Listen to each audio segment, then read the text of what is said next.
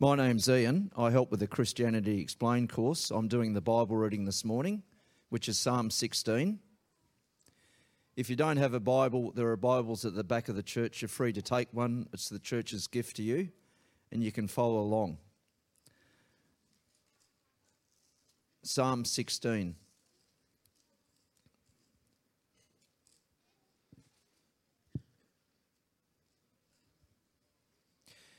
Keep me safe, my God, for in you I take refuge. I say to the Lord, You are my Lord. Apart from you, I have no good thing. I save the holy people who are in the land. They are the noble ones in whom is all my delight. Those who run after other gods will suffer more and more. I will not pour out libations of blood to such gods or take up their names on my lips. Lord, you alone are my portion and my cup. You make my lot secure. The boundary lines have fallen for me in pleasant places. Surely I have a delightful inheritance. I will praise the Lord who counsels me. Even at night, my heart instructs me. I keep my eyes always on the Lord.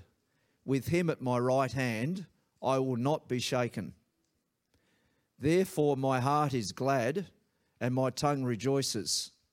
My body also will rest secure, because you will not abandon me to the realm of the dead, nor will you let your faithful one see decay. You have made known to me the path of life. You will fill me with joy in your presence, with eternal pleasures at your right hand. Well, good morning. It's, it's wonderful to be here um, as we start a series sermon um, in the book of Psalms. We think about discovering contentment and, and, a variety of topics like that. But why don't we pray? Let's ask God to help us now um, as we come to His Word. Father, we, we come to a new year, another year given by you. The sun rises, the sun sets, the moon rises, the moon sets.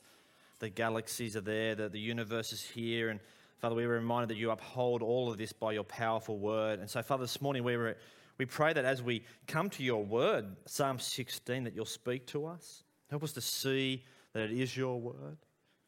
Convict us and transform us, change us and mold us. Stir in us, no matter the weeks we've had.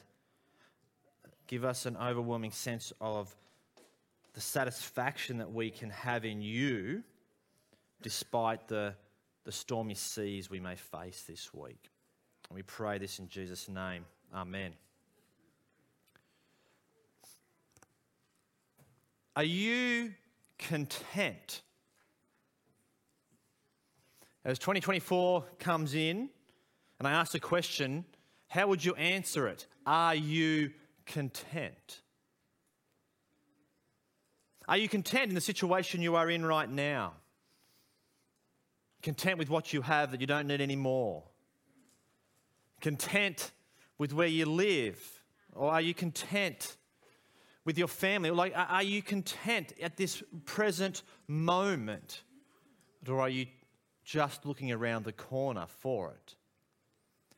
This week, it's, it's I've been reflecting on life. I've, I've, had this moment multiple times where I've reflected because this time last year, I was packing my bags. I was getting ready to go on an overseas trip over to Turkey, over to Greece to walk where Paul walked, and then spend a few days on my own back in Jerusalem. And so I remember this time last year, I was packing my bags and I had this sense of anticipation. I was here preaching on the Sunday, and on the Monday night, I would head to the train um, to the Sydney International Airport, stay the night, catch a train, you know, get up at 3 a.m.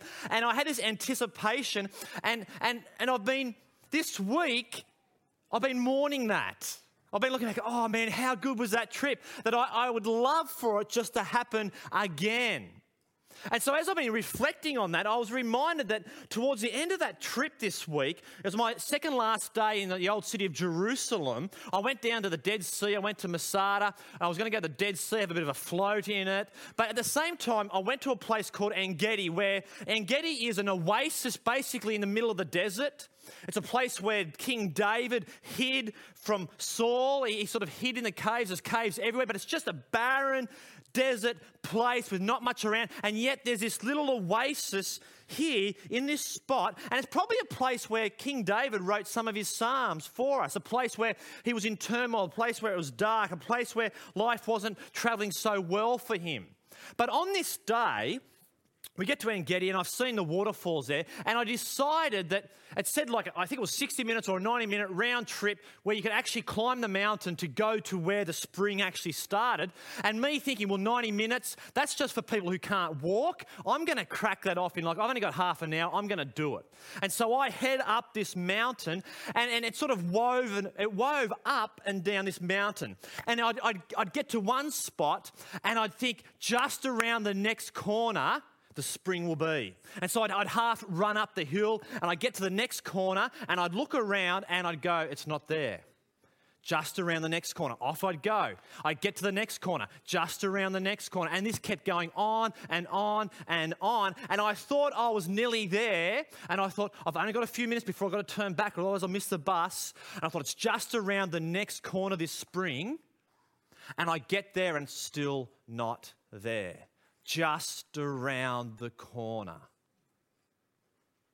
I wonder do you feel this morning if contentment is just around the corner?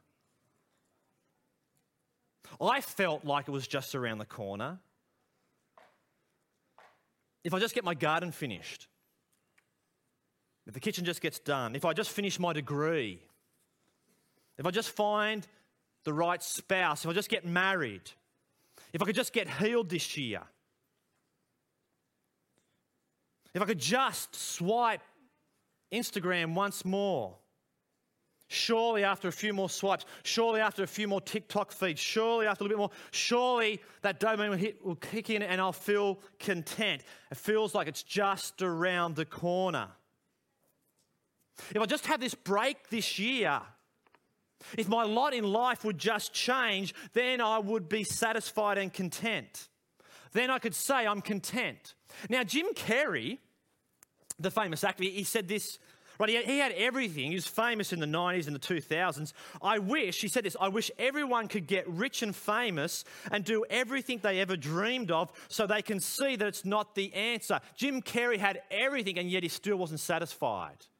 Angelina Jolie, in one of these profound sense of honesty and rawness, someone who was a famous actor, an incredible actor with plenty of wealth, who had a great job and had everything in this world, who still has an, wanted to have an acting career, said she still had this inner desire to be a traditional stay at home mum.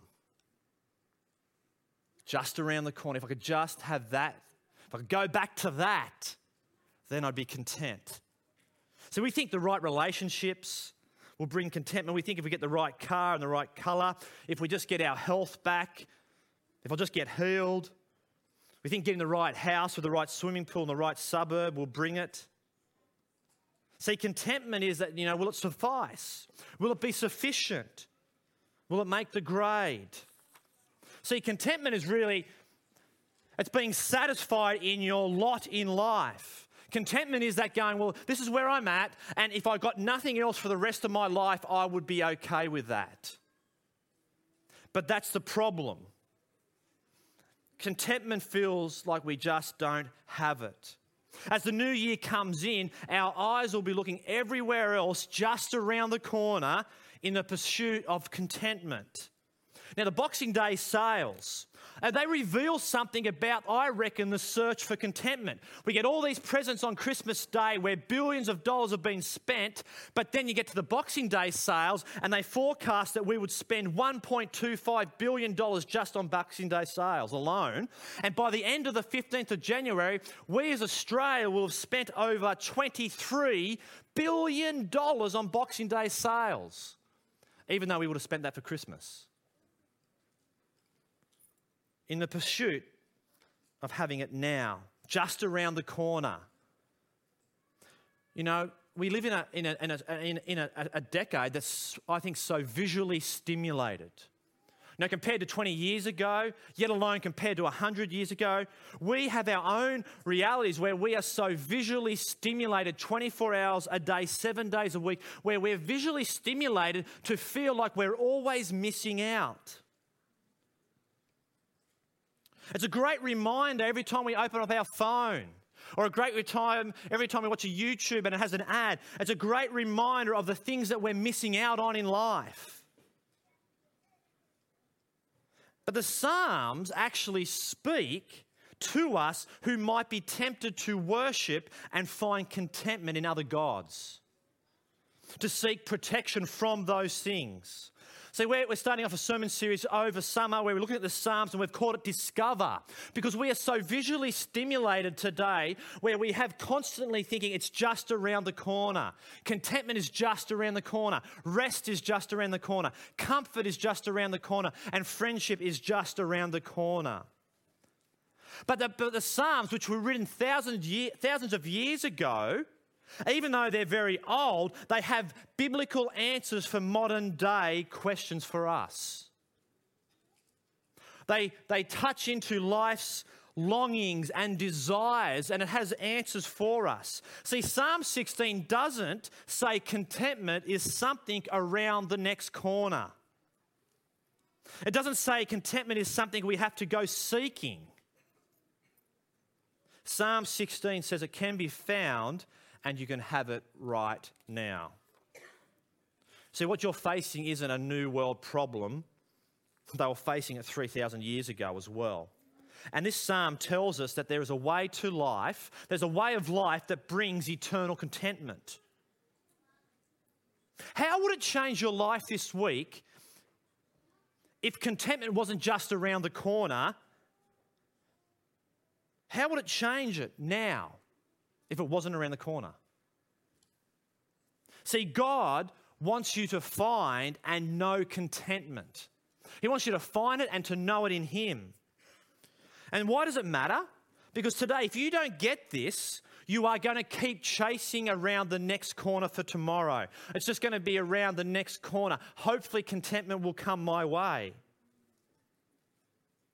And the problem with that is it leads to worry, it leads to anxiety, it makes you restless because you just can't sit in the moment because you're chasing after contentment. It can cause broken relationships, it will lead you to dating the wrong person, it will take you away from your family and friends, all in the pursuit of something that you think is just around the next corner. But this psalm tells us that there is contentment to be had now.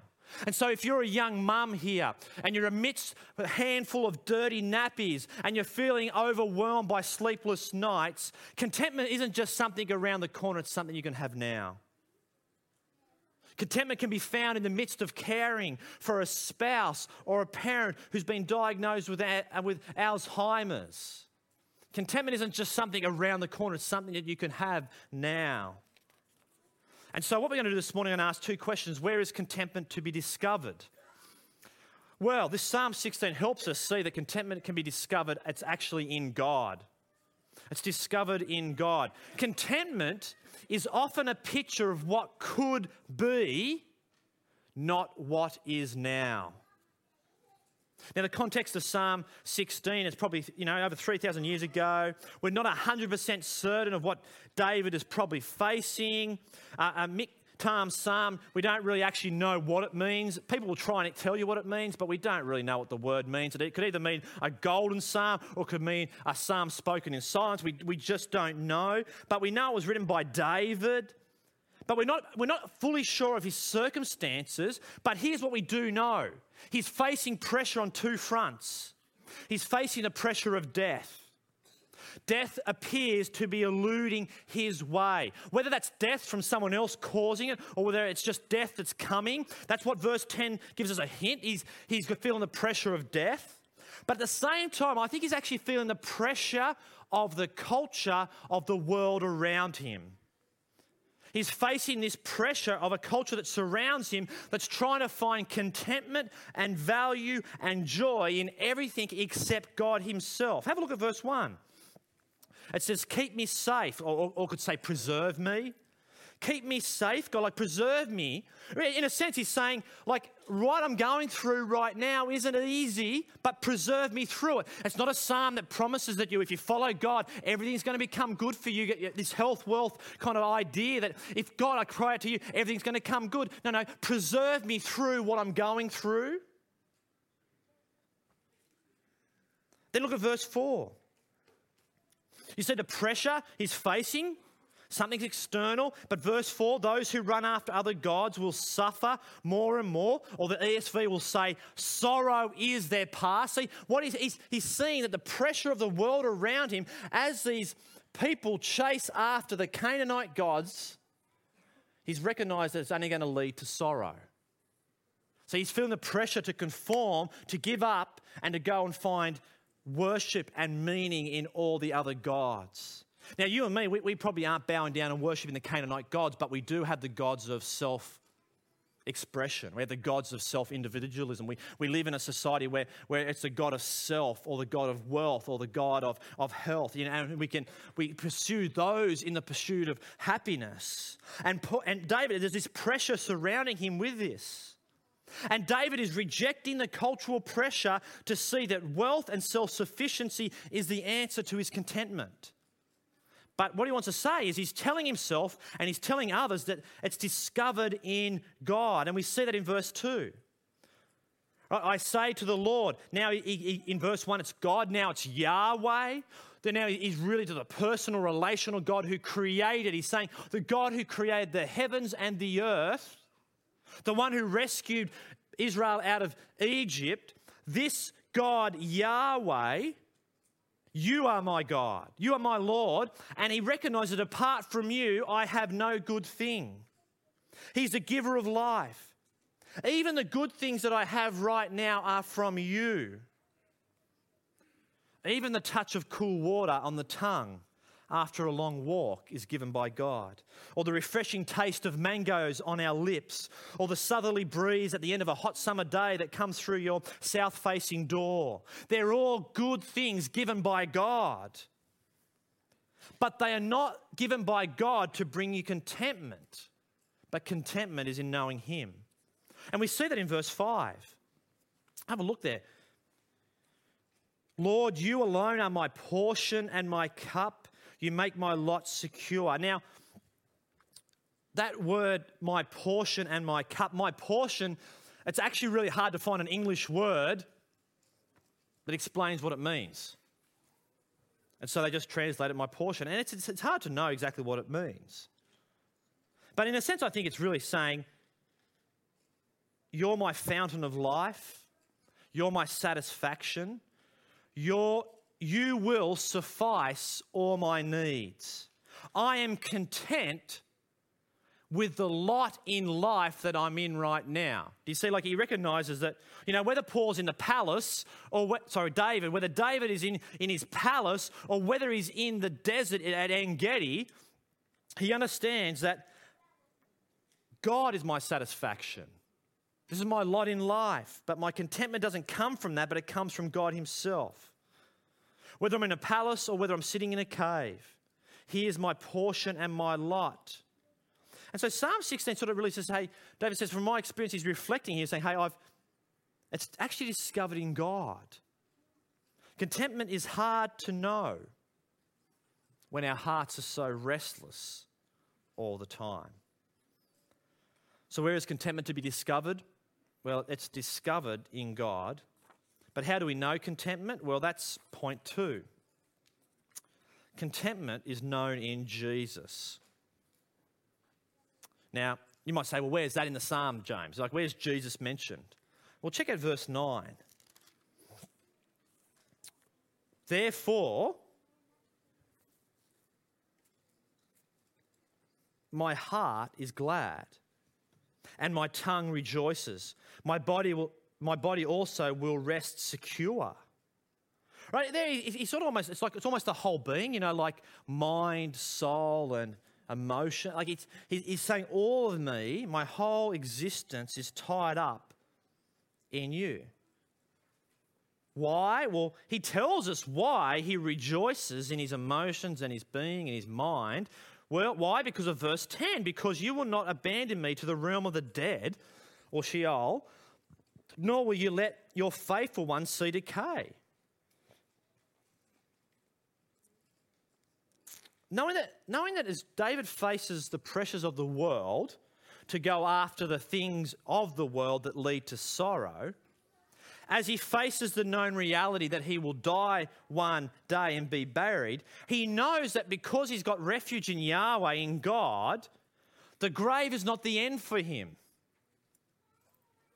As he faces the death of loved ones, or chi- as he faces the, the reality of the death of a child or a family member, or as he faces the reality that people will want to take his life or take him from the throne. As he knows that people will be set out to destroy it. As he knows other people will be set on trying to just around the corner, they'll find something. He says, I am satisfied in my situation because of the hope of life after death. He, he's saying, I, I know that God's not going to let me see decay. But how do we know that this is true? Because King David was buried. You've buried people. People have been cremated. I'm going to take more funerals. Death still happens, it still takes place. So, what, what's going on here in this psalm? Well, actually, Psalm 16 really points to 2,000 years ago. It actually points to Jesus. The Jesus, the God, fully God, fully man, who stepped into our world, who changed history. David was looking forward in Psalm 16 as we look back to the first century. And I want you, if you've got your Bibles there, go to Acts chapter 2. Gonna, we're just going to read a little bit from Acts chapter 2.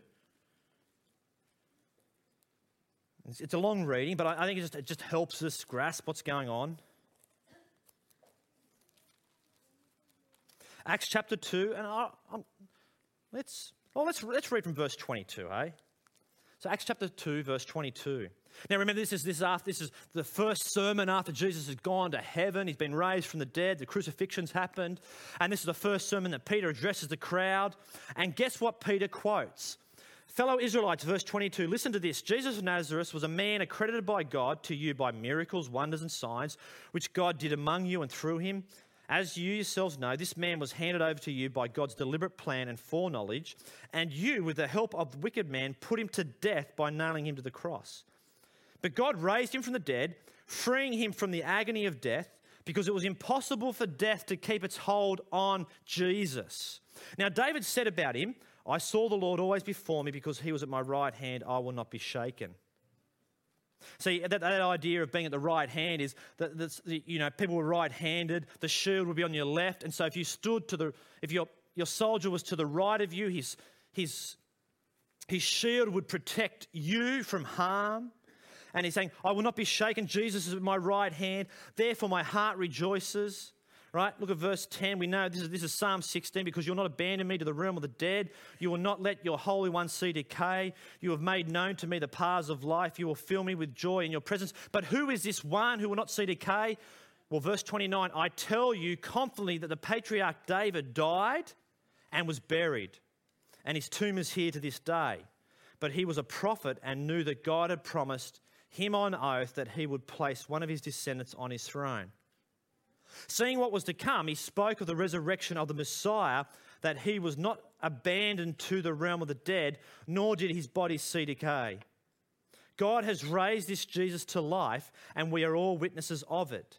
Exalted to the right hand of God, he was received from the Father, the promised Holy Spirit, and has poured out what you now see and hear. For David did not ascend to heaven, and yet he said, The Lord said to my Lord, Sit at my right hand until I make your enemies a footstool for your feet. Therefore, let all Israel be assured of this God has made this Jesus, whom you crucified, both Lord and Messiah. See, Psalm 16 is about Jesus. It points to Jesus. And the result of this first sermon 3,000 people were saved. They found life in Jesus. They found contentment in Him. The one who says, I'm the way, the truth, and the life. The person. The way is a person. Contentment is a person. And His name is Jesus. See, contentment isn't found in something, but in someone. And that someone is actually Jesus. See, contentment is not found in presence, but in his presence. See, this psalm, it actually points us to the one who can satisfy. But why don't we go to him? Why? Because we exchange God for a piece of fruit in search of satisfaction and happiness in Genesis chapter 3. See, the way of exchanging God for a piece of fruit, the way of self trust, leads us to sorrow and discontentment. And it's just around the next corner. But the way of the gospel of the Lord Jesus Christ provides salvation, delight, and contentment in God's presence with you. So that in verse 11 of Psalm 16, it says, You make known to me the path of life. You fill me with joy. Or as the ESV says, you, you, you, the fullness of joy is in you. And why can we have this fullness of joy? Why can we have this presence of God in us? Because of the gospel. Because Jesus did not see decay, but he was raised from the grave. Because of the gospel of the Lord Jesus Christ, that, his life, he lived perfectly where we didn't. That he was crucified for us in our place that he was buried and he was raised so that we could be justified, so that his perfect righteousness can be given to those who have faith in him. See, the, the gospel means that we now have God. The reason we can be content right now if we take refuge in Jesus is that death poses no threat to those who are in Christ Jesus. See, God will not let death interrupt our pleasure and our satisfaction in Him. See, nothing can ruin us, and He won't let death decay us. See, death is not a wall, but a door. Death is not the end, but the beginning. Death is not the exit, but the entrance. So he's saying death changes it all. See, this resurrection of Jesus, knowing that whether I'm going through the storms this week or whether I'm going through a wonderful week or whether I'm facing looking after a parent who's got Alzheimer's or whether I'm facing cancer, whatever it may be, we, we know that, that no, our, our contentment's not found in those things, but it's found in Jesus, the one in whom we find all our life and joy in because he's made us right with God. But you might say, but James, are you saying to us today that Jesus automatically will make my life easier if I follow him? No way. Let's not be Christians who confuse contentment with a life of ease, of health and wealth and things going our way. That's not contentment. See, our lives are fuller and more content.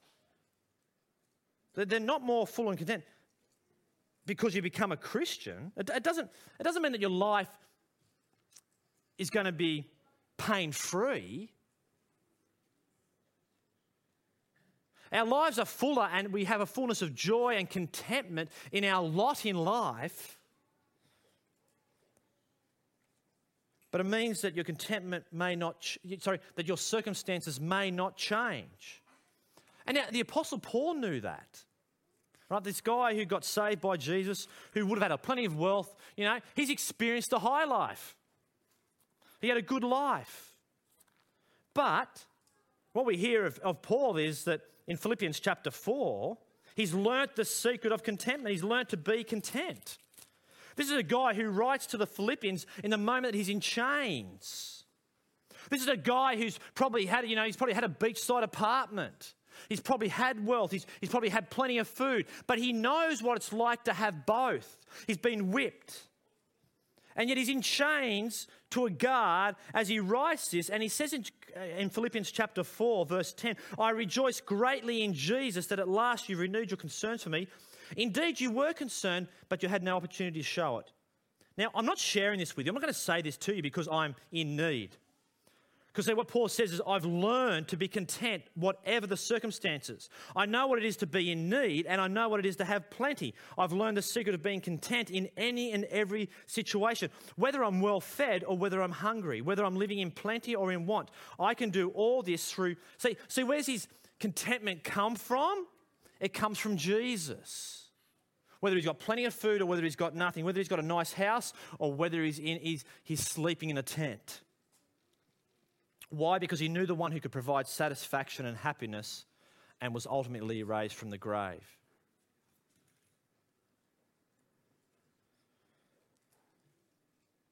And the more I reflect on Paul, the more we realize that contentment is not what we think contentment is.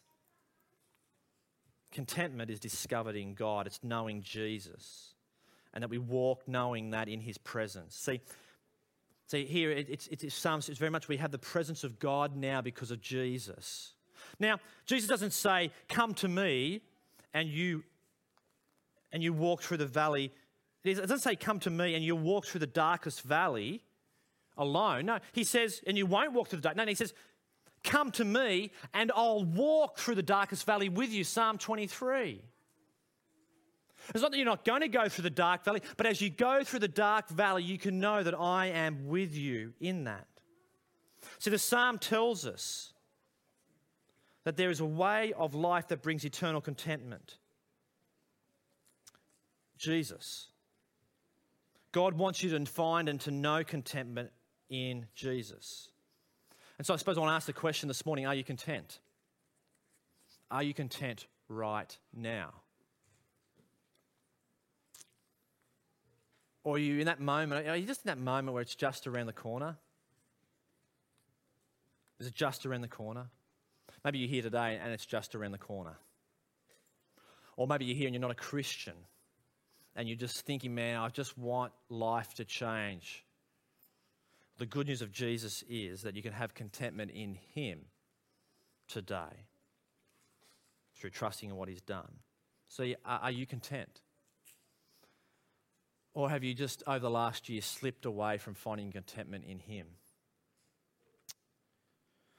So, as we finish up, here's two things to think about two reflections, two applications for us. Here's the first thing as we think about discovering contentment, we understand that God wants us to know contentment and it's in Jesus. Therefore, if it's in Jesus, guess what we've got to do? We've got to reflect every day. See, verses 5 to 8 of Psalm 16 is actually reflections of David. He's reflecting on the world around him. He's, he's, reflecting. He's spending time to tell himself who God is and what he's done. He looks around. But see, we need to reflect because we forget. Why? Because we have cognitive amnesia. We forget who Jesus is and who God is. And we forget the reality of verses 10 to 11 in our lives united with Jesus, that He will not let us see decay. We forget that reality because, as the weariness and the exhaustion of life is, as we seek just around the next corner, we, we just need to keep reminding ourselves and reflecting and knowing what we have in Jesus now. We need to reflect on that. See, David reflects on the simple things of life. See, but for us to reflect, guess what we've got to do? We've got to lift our heads. And to lift our heads up, we need to look around and see what's going on. David realizes in this psalm that he's got all he needs to survive because God is there for him, he's in his presence. And therefore, I think as we reflect every day, we need to lift our heads. Now, what I'm about to say I think phones are a wonderful gift by God. They're a wonderful technology, is a wonderful thing given to him, given to us by Him. But I wonder whether we've just got to learn the simple art of lifting up our heads from our phones and looking around and seeing that God is good. Do we just need to start lifting up our heads rather than trying to just around the next corner? I, why has that family got such a good experience on their holidays? I wish I could have that. And sometimes we just got to, we've actually got to lift up our heads out of our phones and look around and see that God is good. See, David faced different pressures to us. He didn't have an iPhone. He faced pressures of, of, of, of, of wanting to find contentment in the things that lead to sorrow. but it's not found in our phones.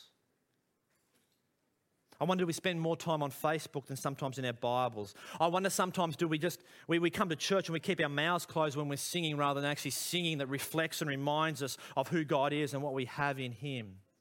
You know, it is hard as we reflect because, you know, as we look at our phones, we see our friends on expensive holidays. As I see a post of a friend on Instagram, it looks like their life has got everything they need. And I think if I could just have the house or the kitchen or, or the relationship or the health that they have, then I'd be content. Or as you think, I wish I was in a different season right now. It, it's actually, we need to lift up our heads and go, no, Jesus is good. He's with us. And one of the ways that you can do that is, you know, I think grace at the dinner table. Now, isn't that a simple thing? Now, it becomes such a tradition that we just say it, but to actually stop and to stop for a few minutes and go, God's provided this food for me to stop and to think, no, no, what's the, what am I thankful to Jesus today for the forgiveness of sins, for the redemption? Can we just stop for a moment and just reflect on that and let's remind each other of that beautiful gift?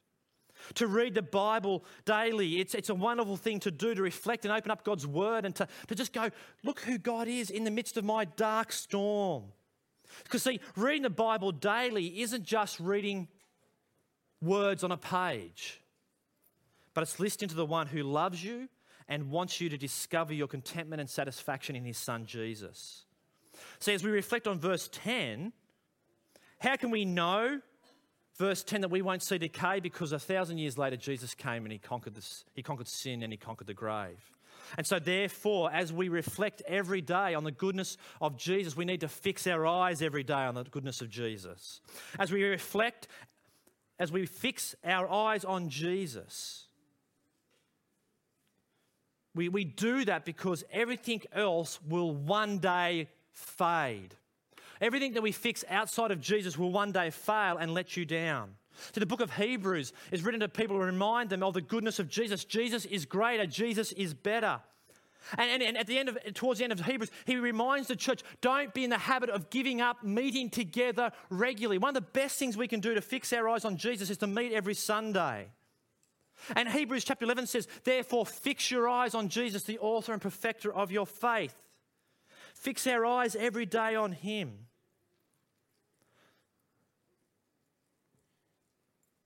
See, don't, don't kid yourself that you can do the Christian walk without ever meeting with Christians. Don't kid yourself you can do the walk with ever out coming to church because what will happen is it'll be just around the corner, We'll grab bigger and bigger, and you'll become saturated in the culture of the world and you will lead to sorrow because you think contentment is just around the corner and everything else but Jesus. Fixing your eyes on Christ fixes your minds. Keep fixed on Him or you will exchange Him. There's a game in our family. There's, well, my boys, they play these funny games as you drive around. They, they sort of say, hey, Dad, would you do this for a million dollars? You know, Dad, would you for $10 million get bitten by a brown snake? They'll say, hey, Dad, you're driving out the harbour. Hey, Dad, would you jump off the Sydney Harbour Bridge for a million dollars? Now, I might, Darren said no. Like now, now, the question is, though, that the boys are asking this incredible question because they're saying, would you give that up, exchange your health so that you find happiness in a snake bite. You know what I mean? Like at the $10 million. They're saying, you know, like you might die, but, but wouldn't you want to give up that to get the 10 million as you jump off?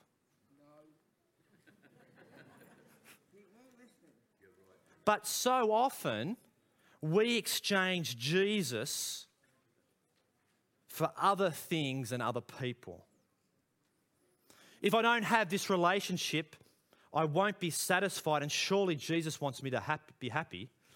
And so you, pres- you pursue a relationship with someone who doesn't love Jesus the extra hours or the extra job you've taken on, which is a great thing to, to get some bills paid, to, to pay down the mortgage. It starts off well, you're finding a satisfaction in Jesus, but over time, the extra work, the extra, it starts to creep in that it's just around the corner. And so you give up meeting in life groups, you give up meeting with other Christians, you give up coming to Sunday, and before long, your whole life is consumed by money and work just around the corner for contentment. Maybe you exchange the contentment found in Christ first thing for a scroll on your device through other people's Instagrams and Facebook's pages.